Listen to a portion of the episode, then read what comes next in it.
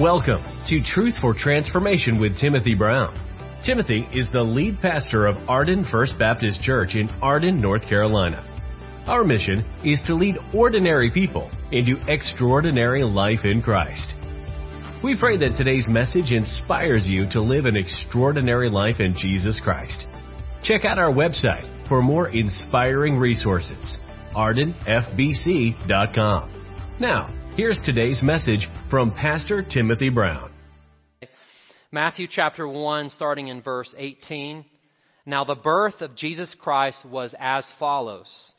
After his mother Mary was betrothed to Joseph, before they came together, she was found with child of the Holy Spirit. Then Joseph, her husband, being a just man, and not wanting to make her a public example, was minded to put her away secretly. But while he thought about these things, behold, an angel of the Lord appeared to him in a dream, saying, Joseph, son of David, do not be afraid to take to you Mary your wife, for that which is conceived in her is of the Holy Spirit. And she will bring forth a son, and you shall call his name Jesus, for he will save his people from their sins. Father, we thank you for your word. I thank you for all my friends who are gathered here and those who are listening online. And Father, we just pray this Christmas we would see the redemptive plan that you had from centuries previous, that we would see the redemptive plan that you even had before the world was created, before the stars were put in space, before you spoke the world into existence, before the cosmos were created, you had a redemptive plan. And we thank you for that. So, Father, we pray the Holy Spirit would be in our midst, whether we find ourselves in the church building today or in a living room, in a coffee shop, or some are driving in the cars listening today, that they would find that you can turn drama into destiny. So, Lord, we give this time to you and pray your blessing will be upon it. In Jesus' name, amen. Well, before we get into our application points today, I want to paint a little backdrop in Matthew chapter 1, verses 1 through 17, have you ever noticed there's a lot of so and so begot so and so begot so and so? How many of you tend to skip over the begots? Just raise your hand. A lot of us do. But I want to bring a little backdrop before we get into our main message today is that there's a reason why the genealogies are there, even as you read through the book of Leviticus. Even Pastor Adam can tell you there's significance in the genealogies. And here's the reason why the Old Testament is looking forward to the coming Messiah. So everybody's birth has a significance, especially those along the line of King David, because the Messiah was going to come from the line, the lineage of David. And there was going to be one to sit on David's throne who was going to rule, and his rule would never end. So when you look in Matthew and you read the first 17 verses, four interesting people emerge that are not typical that you would see in a, gene- a Jewish genealogy. There are four women besides Mary, and these four women, let's just say one is an outsider and three uh, have a scandalous past. So let, let's look at the women. First of all, Tamar. We understand that Tamar, she felt like, you know, she felt like an outcast and she was waiting on her husband had died she was waiting on the next son to mature so she could marry him as the custom was and that day.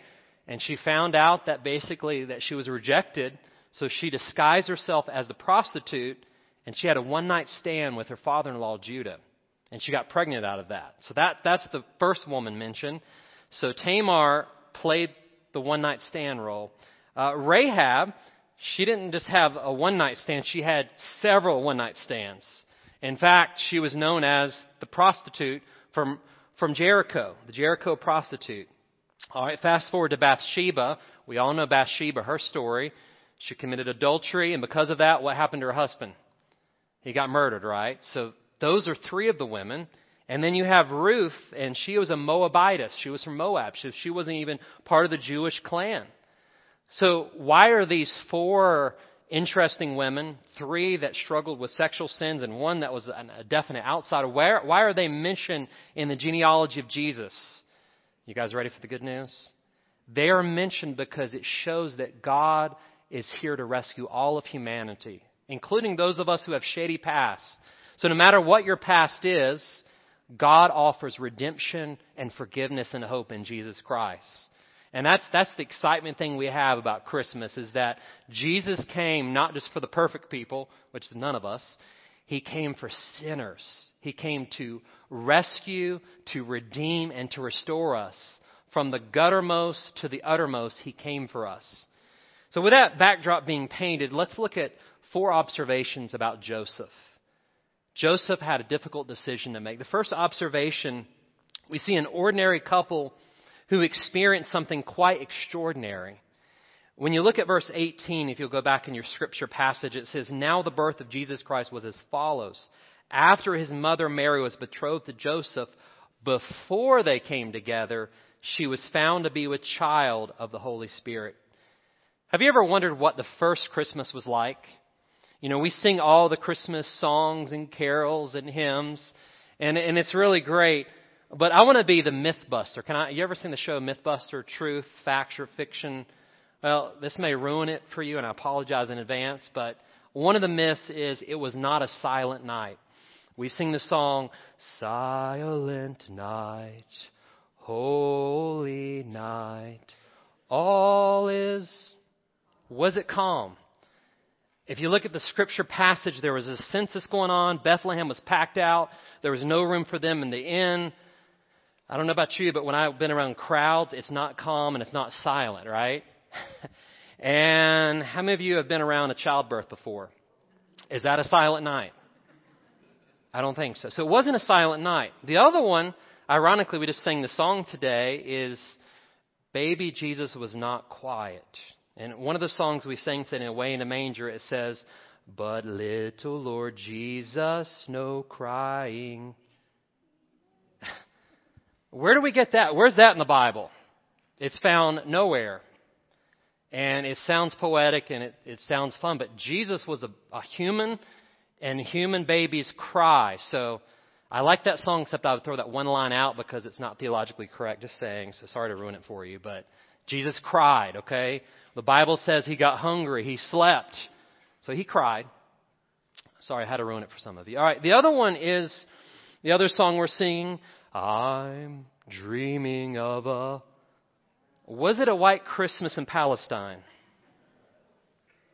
I'm just asking. I mean, it's probably around April, probably not December 25th. Um, we sing that because in America, December 25th, there's a lot of white Christmas. It was probably not a white Christmas. So, what was the first Christmas like? Well, I'm glad you're asking that question. And in your living room, I'm glad you're asking that question. The next few weeks, we're going to answer that. So stay tuned. Keep coming next week. And if you're traveling, some of you are traveling, watch online because you don't want to miss this series, all right? Now, shameless plug over. Let's continue on. Something happened that had never happened before. Verse 18 says, Before they came together, Mary was found with child.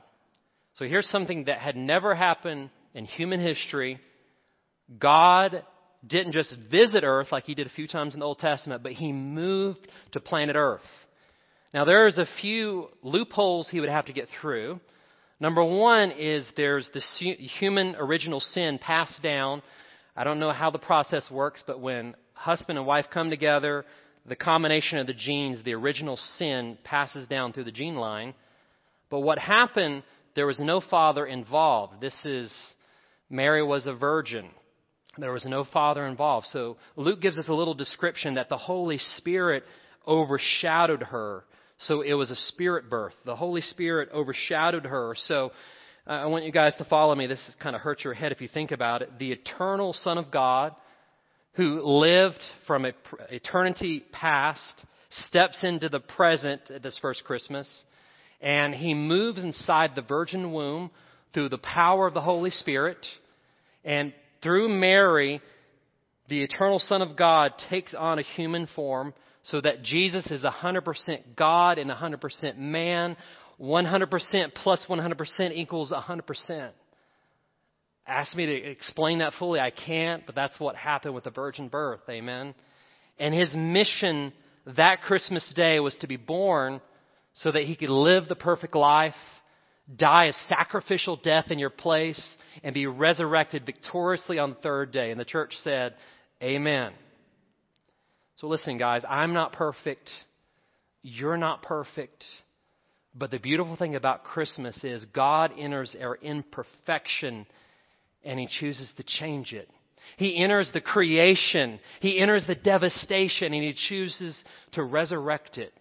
So if you came today and your life is a little full of drama, I got a question to ask you. What if God can turn your drama into your destiny?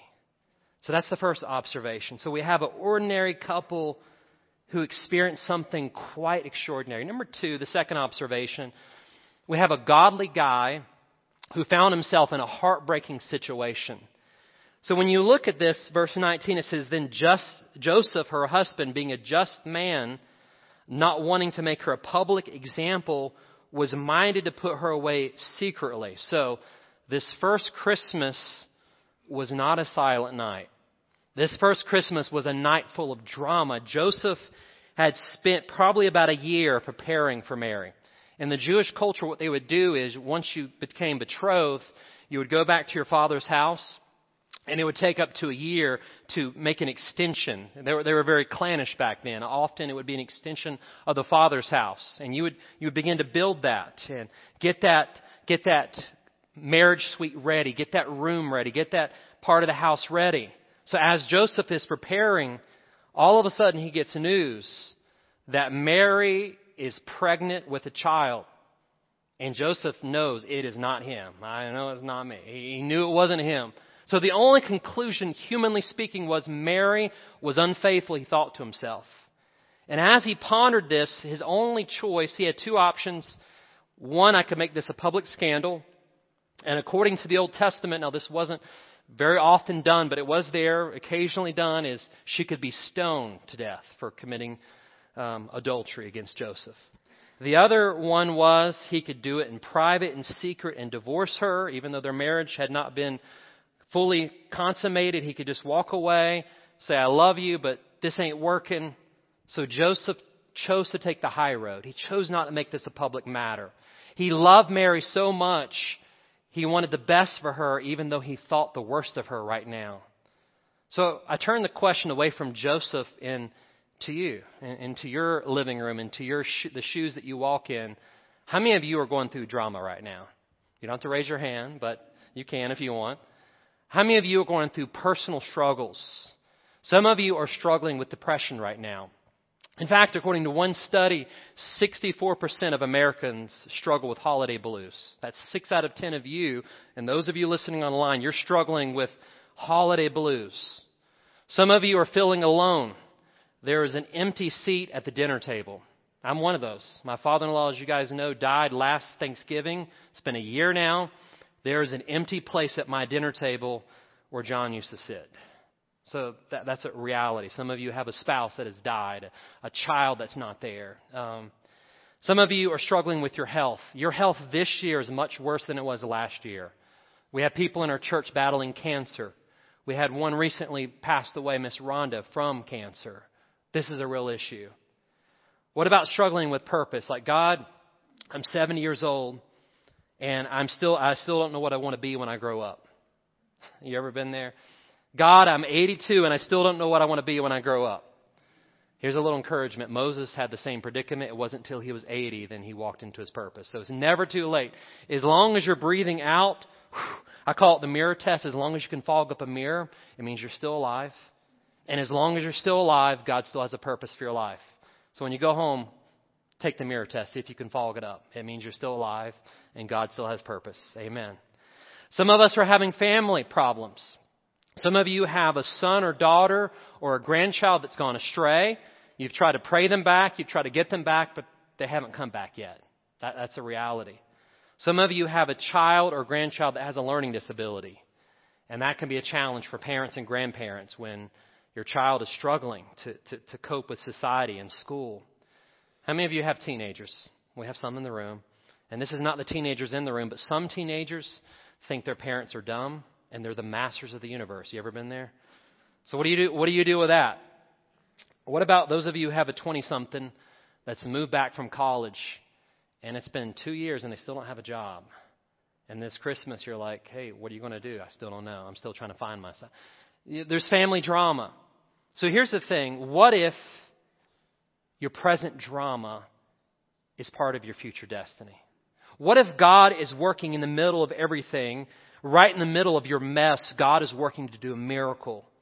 What if God is right in the middle of your drama? Did you know that your drama doesn't catch God by surprise? He sees every tear that falls from your eyes. He, his heart is broken when your heart is broken. Whenever you face struggles, God enters into that struggle with you. And here's the thing I want to encourage you. There is significance in your struggle. And there is destiny in your drama. Let me remind you guys of a Sunday school lesson for those of you who grew up in church. For those of you who haven't, you've at least heard of him. Joseph in the Bible. Joseph, at the age of 17, had his destiny revealed to him. God had shown him in a vision one day you're going to be in a prominent position. The sun, the moon, the stars are going to bow down to you. You're going to be an amazing position of authority. So at 17, he had his destiny revealed, but guess what? Drama came. As soon as he started to walk into his destiny, drama unfolded. His brothers said, Joseph, we don't want you. They, they wanted to kill him, but God spared him. He ended up getting sold as a slave. He found himself in Potiphar's house. Can someone say Potiphar? And Potiphar maybe was a somewhat nice guy, but he had a wife that was a little cray cray, okay? And I, I can't explain it, but his wife thought he looked pretty attractive. He was like a 17 year old Abercrombie model. Joseph, the, you can read the Bible, it said he looked good, a good looking guy. So the wife started looking at him through her eyes and said, He's a lot more handsome than my husband. So she went after him and he refused. And guess what? A woman scorn. What is the saying? Hell hath no fury.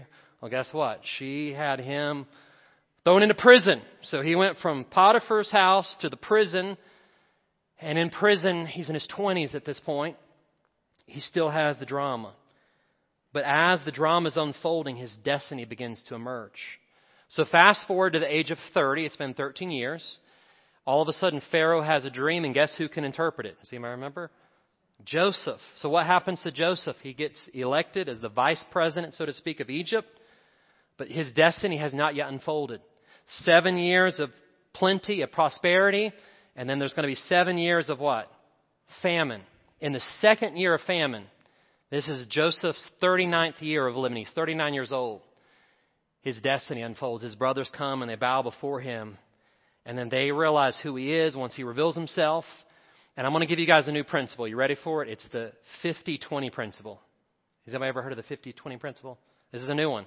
It's Genesis 50, verse 20. Joseph, in effect, said, What you meant for evil, God meant for good. What you intended for evil, God intended for good. So here's the 50 20 principle. A life surrendered to God can claim this principle. Whatever happens to me, God is going to use for me. Even the worst thing that could happen to a believer, think about getting sick. Think about, I think about, you know, dying as a martyr. That's the worst thing that could happen to you. From God's perspective, He can turn it into the best thing that happened for you from an eternity perspective. Now, on the temporary, it seems horrible. Some of us had horrible things happen to us. But according to Genesis 50, verse 20, and it lines up with Romans 8:28, all things work together for good to those who love God according and are called according to his purpose. Even the worst thing that could happen to you can be the best thing that happens for you. Now, let's think about dying. Whenever you take your last breath on earth, you take your first breath in heaven. And that first breath in heaven will be the best breath of your life and it will go on forever.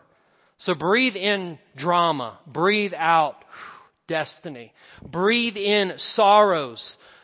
Bring, breathe out significance. I want everyone to just take a deep breath. Go ahead. And breathe out. And here's the question. I just want to look you guys in the eyes and ask you this question. What if your present drama is part of your future destiny?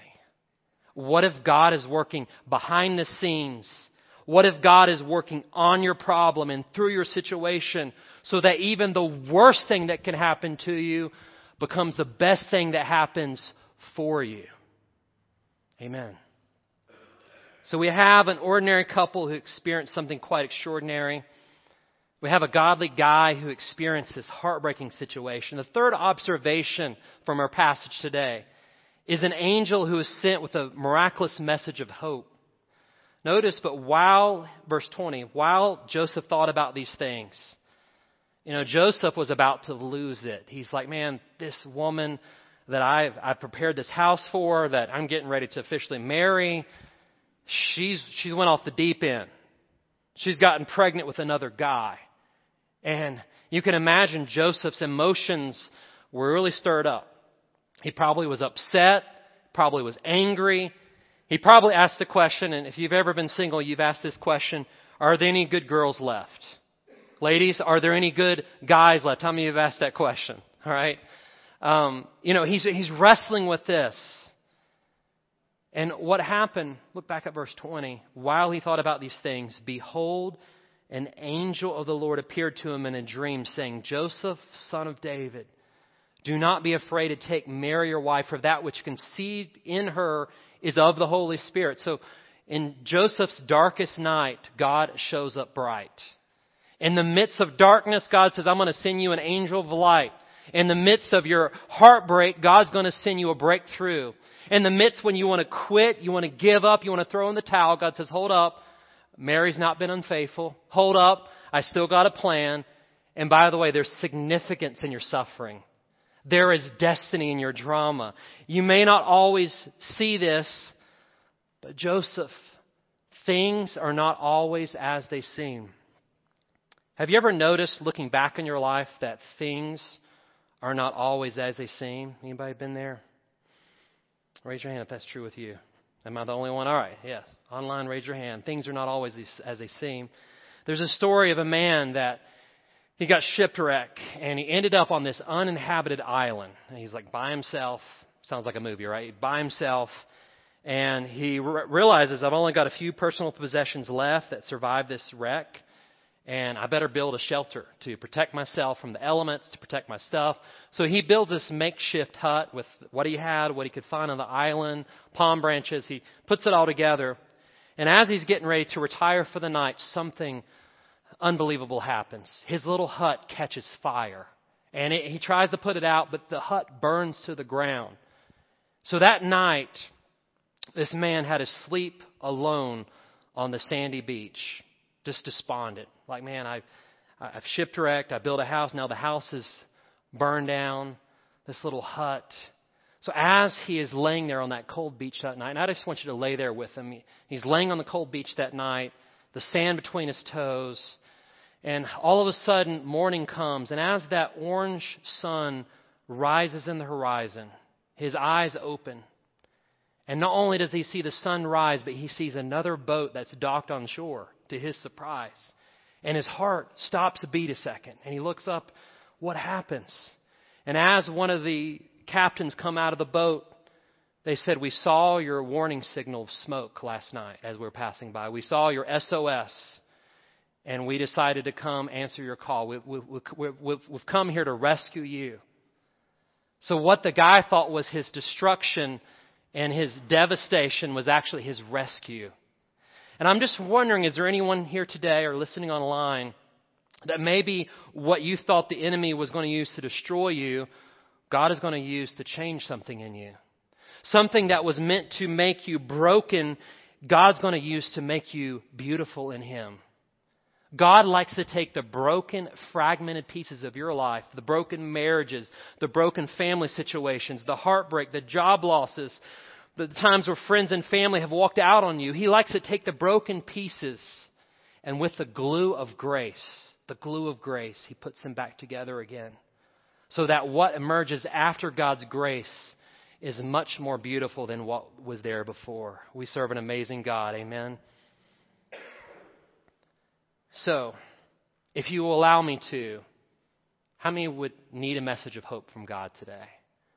Just like Joseph in his drama needed some hope, I'm just wondering is there anyone here today that needs a message of hope? A message of courage? A message of God's got a plan? Anybody? I'll raise my hand with that. I just want to encourage you that God loves you more than you'll ever know. He's got a plan for you still, in spite the drama, in spite the heartbreak, in spite the setback. I want you to breathe in the drama, the hardship, and breathe out this the hope that God has a plan. What the enemy meant for evil, God is bringing about for your good and for his glory. But here's one caveat if you want to move forward with your life, you have to first complete what God told you to do last. If you want to move forward, you have to first complete what God told you to do last.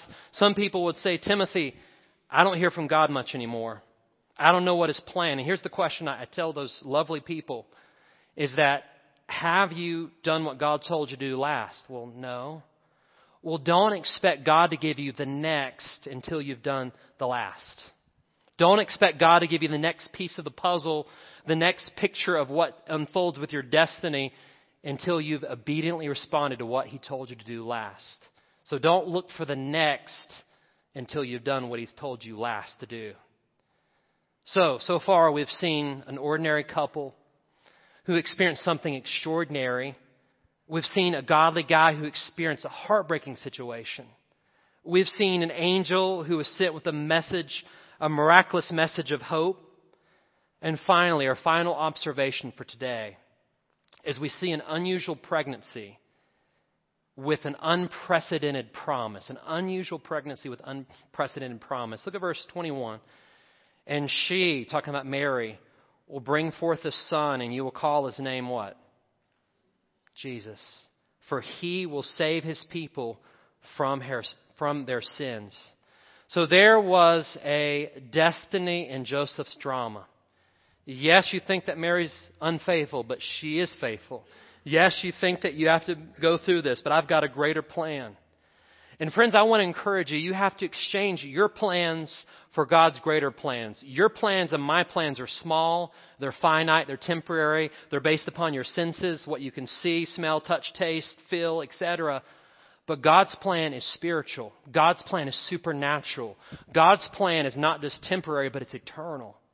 So here's, here's, here's the, you ever done a gift exchange? You know, where you do the Santa Claus gift exchange? Well, here's the greatest gift exchange. I want you to exchange your small dreams and small plans for God's ginormous, extraordinary, super abundantly, far over you could ask or think or imagine plans. Let's do the, the spiritual gift exchange. God, here is my small thinking. God, here's my small living. God, here's my small believing. And in exchange, I want your plans. In exchange, I want your love. In exchange, I want the Lord Jesus Christ to live his life through me. So like with Paul, I can say in Galatians 2:20, I have been crucified with Christ, nevertheless I live. And yet, it's not I who live, but it's Christ who lives in me. And the life which I now live in this flesh, this mortal body, I live by the faith in the Son of God who loved me and gave himself for me. Let's do the gift exchange. Amen. I'm going to ask you a question that I want you to think about. Is there anybody here pregnant today? Raise your hand if you're pregnant. We're not that I know of, okay?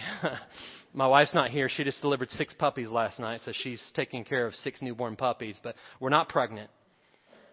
But let me ask you a question again and phrase it a little differently. How many of you are pregnant with the promise? So, what you see here is God is giving Joseph a promise that, listen, there is significance in what you're going through there is destiny in your drama. And I want, I want to give you this promise. And just we're going to read about in a few weeks. Mary's going to have a promise. And before she was pregnant with Jesus, she was pregnant with the promise. And you know, that's how it works in God's economy. It takes how many months for a baby to grow and develop? Nine months, right? That's, that's, I, think, I thought I remember. I had five, I think I'd remember, but around nine months, right? So here's the thing you get pregnant, and then there's a time of development before there's a time of delivery. Let me give you a little spiritual truth. Before delivery time is development time. And you're like, well, Timothy, I've been serving God 20 years, 30 years, 55 years, 60 years, two years. Where's God? Right now, you're in the development phase. Before delivery time comes development time. Back to Joseph. Age 17, we fast forward to 30, and then at age 39 is when he saw all this happen in the second year of famine. His brothers came and bowed down. So if I, if I do math correctly, 17 to 39, is that 22 years? Right? The first service corrected me. I had my math wrong. I said 18 years. So thank God for two services. You make it better the second time, right? 22 years. So here's what I want to encourage you today. We serve a God who always keeps his promises. We serve a God who's always on time. He may seem late, but he's never late. He may seem delayed, but he's always on time. How many of you have read any of the writings of C.S. Lewis, the renowned Christian author and scholar? There's a story about C.S. Lewis that I had never heard before. It comes from his biography. C.S. Lewis, during the time of World War I, he made a promise. Um, this, this gentleman that he was friends with was worried that he was going to die in the war. And he's like, I don't want to leave my wife behind. He had a small daughter. I mean, you can imagine fighting in a war and having a wife and a small child that you don't want to leave behind. And C.S. Lewis made this promise to his friend. He said, If you die, God forbid, if you die in the war, I will provide for your wife and daughter. That's, that's, a big, that's a big promise. So, unfortunately, in time, his friend did die in the war, and C.S. Lewis, to his word, kept his promise. He said, If I made a promise, I'm going to keep it. However, the woman, the wife that was left behind, was not very nice. She was ungrateful, rude, arrogant, domineering. But C.S. Lewis decided not to recant on his promise. He decided to continue to forgive the woman. He said, If, if I've made a promise, I'm going to keep it. If C.S. Lewis can do that, even on a greater scale, can you imagine how we serve a God that always keeps his promises? We serve a promise keeping covenant God that always keeps his promise. So, no matter what you're going through today, some of you may be going through a time of uncertainty and unrest. Look no further than to the Prince of Peace. He's the one that speaks peace to your situation. Some of you are discouraged, depressed today. The 64% I meant, some of you are among the 64%. And I want you to know that Jesus is the joy giver. He gives you a joy that is unspeakable and full of glory. So no matter what you're going through today, know that we serve a God who keeps his promises. Amen. So, let's summarize this into one sentence. Let's throw the sermon in a sentence on the screen. This is today's big idea. This is your Christmas reconnected present. In times of great stress, many of us are there. In times of great stress, God often shows up to ordinary people to give extraordinary what? Hope. So if you came today and you are stressed out, wigged out, depressed, discouraged, welcome to good company. But you can leave here today with a little bit of swagger in your step, a little spiritual hope, because Christmas is all about the God who came down to earth to give us hope, to bring us salvation, to bring us to Him. Amen? Three action steps, and then we're finished. All right, Timothy, this is like over 2,000 years later. Like, how are we going to live that out now? That's a really good question of application. Three thoughts with that. Number one is look to Jesus with purpose. If you find yourself in the middle of a mess, know that God can turn your mess into a message. And I'm just wondering what if what if your present drama is part of your future destiny? All right, number 2, follow Jesus with passion. If you follow Jesus with passion, you can claim the 50 20 principle. Genesis 50, verse 20. What you meant for evil, God's going to bring about for good. Now, you can't, you can't necessarily claim the Romans 8:28 and 50:20 if you're not following God because Joseph followed God. Paul was saying this is for those who are following him, called according to his purpose. All right, number three, get pregnant. Uh, if you're a married couple, that may, but I'm talking about promise, okay? If you weren't awake, you're awake now. Get pregnant with a promise. My wife, if you're listening here, it's, you know, whatever. All right. Get pregnant with a promise. Because here's the thing there's a preparation time before there's a delivery time. Joseph had to wait 22 years. Moses had to wait 80 years. God's preparing you for something. And I want this to resonate in your spirit right now to take home with you. God is preparing me for what He has prepared for me. God is preparing me for what He has prepared for me. Amen. And final question, and I just want to look at the audience at home. What if your present drama is preparing you for your future destiny. Let's pray. Father, we thank you that your word is powerful, that your word is true. That God, you give us these promises that happen to Joseph and others, not just so that we can learn about it, but the Bible says all Scripture was meant to teach us so that we can learn and be encouraged through it. And Father, I want to pray for believers first of all. If you're a believer here in person, online, and maybe, like me, you've struggled with believing the promises of God, maybe you've wavered in unbelief. You know, I just want to point us back to the Scripture that whatever is not of faith is actually sin.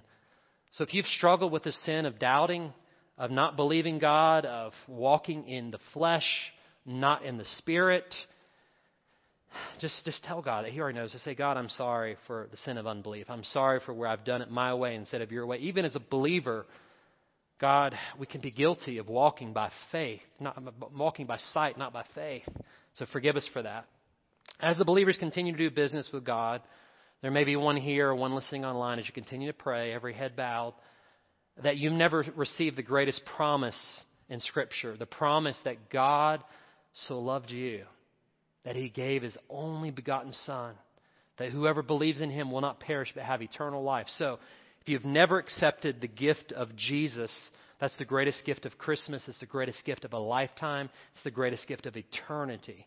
So, how do you do that? Well, if you believe the good news that He lived for you, He died for you, and He rose victoriously, you can place your faith in Christ. And you do that by prayer of faith. There's no magic in your words, it's your heart reaching out to God.